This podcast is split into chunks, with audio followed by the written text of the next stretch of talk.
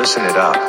You can get the news about the latest books issue from this program named a fictitious bookstore Soramimi branch. 架空書店空耳視点。いらっしゃいませ。まだ売ってない本しか紹介しない架空書店空耳視点へようこそ。架空書店空耳視点とは、聞く立ち読みといった感じでお送りしているプログラム。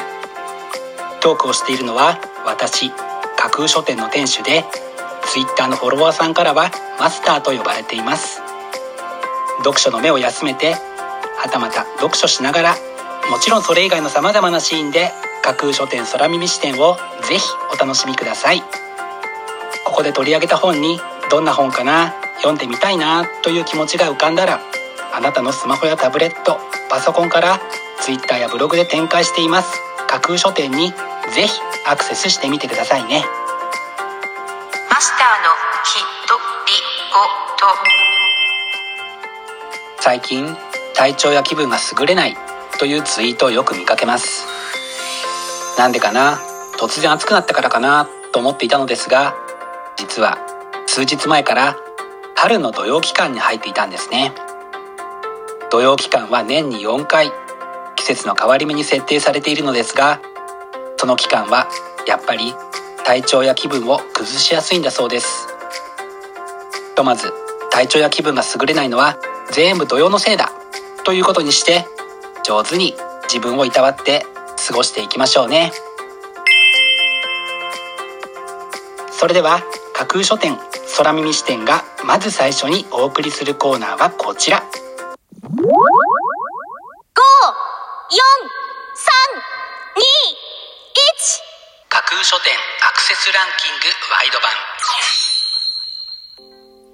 ド版。架空書店が毎日発表している前日のアクセスランキング。架空書店のツイッターやブログでの発表はいちいからさんいまでだけですが、ここ空耳視点ではランキング発表の範囲をいちいからごいまでとワイドに拡大してお届けします。それでは早速参りましょう。ランキングナンバーご、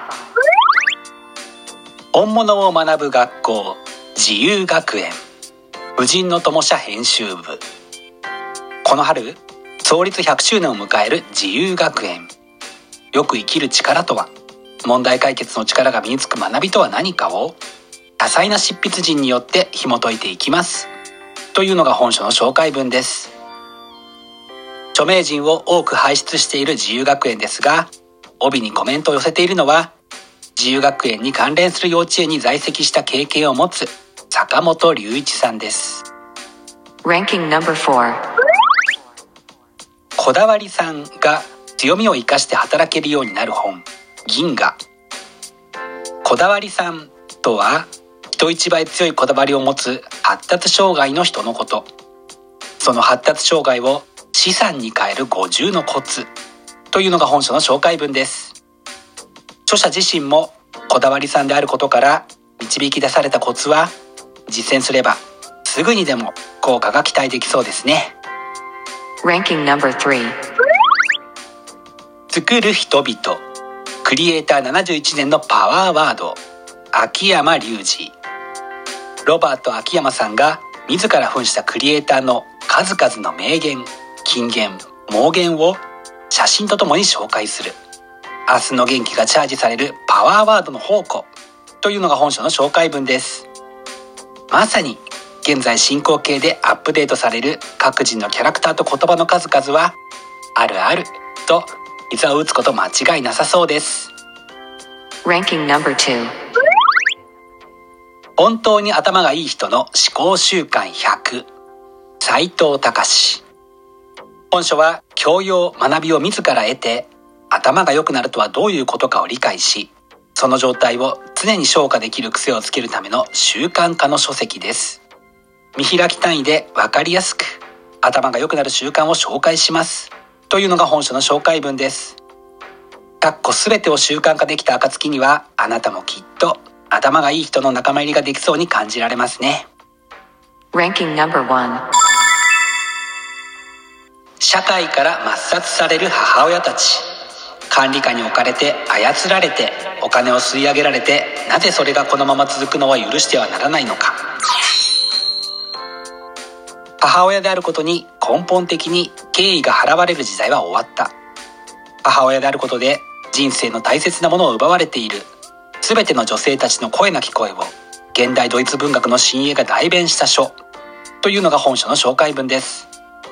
もしこれが本当だとしたら、少子化対策なんて絵に描いた餅以前の問題だと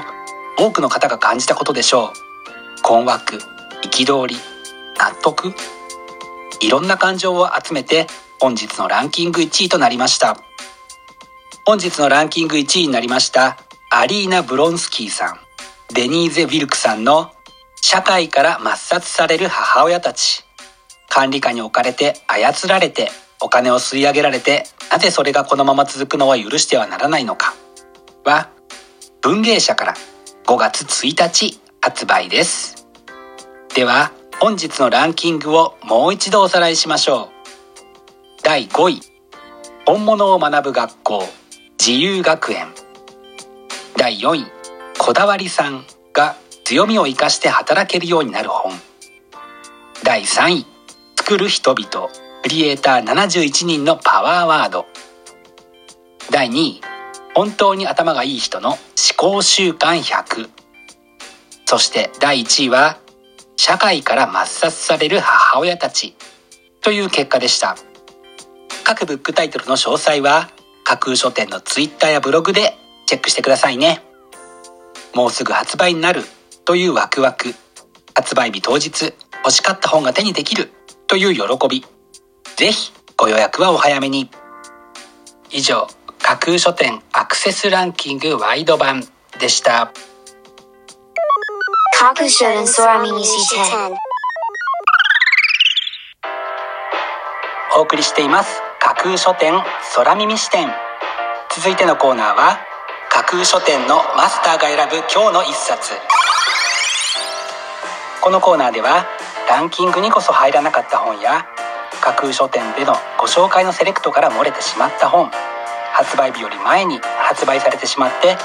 架空書店の掲げるコンセプト、まだ売ってない本しか紹介しないに合わず、泣く泣くご紹介できなかった本についてお話ししていきます。本日架空書店のマスターが選んだ本はこちら、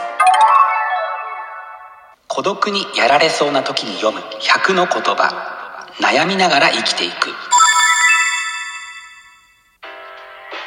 自分を卒業したいと思うのはきっとあなただけではない。勇気とヒントをくれるひゃくの言葉というのが本書の紹介文です。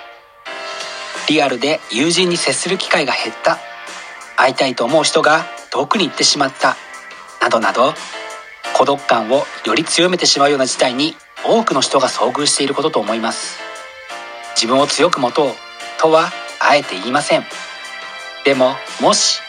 手にした本のめくったページで見つけた何気ない言葉があなたの孤独を救い上げ、沈んだ気持ちを少しでも楽にしてくれる可能性を感じるならば、ぜひそんな言葉を探してほしい。そんな気持ちから本日の一冊に選んでみました。本日のマスターが選ぶ一冊でご紹介しましたにゃんさんの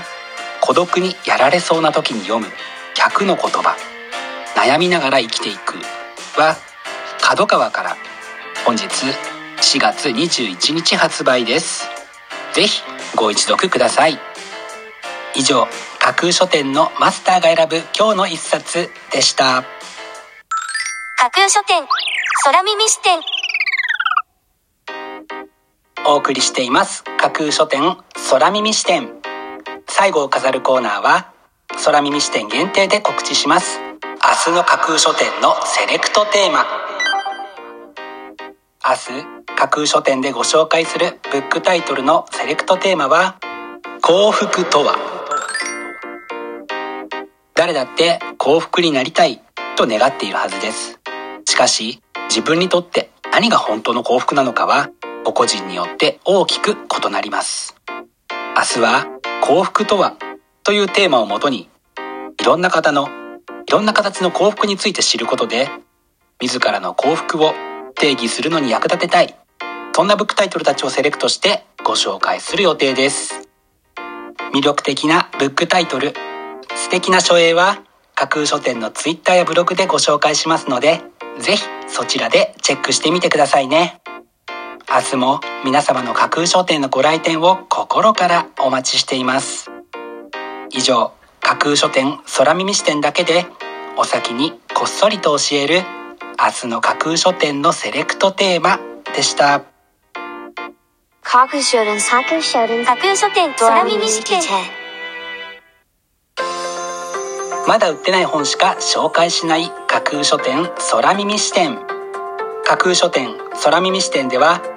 各ポッドキャストのサイトやツイッターであなたからの声をお待ちしています。今度出版する本を紹介してほしいという著者ご自身、出版社、編集者の方はもちろん、一緒にこんな企画がやりたい、なんならこの架空書店空耳視点に出演したいというのも大歓迎です。ぜひよろしくお願いします。架空書店空耳視点、最後まで聞いていただいてありがとうございます。楽しい読書の時間をお過ごしください。本日はここまでです。またお耳にかかります。ごきげんよう。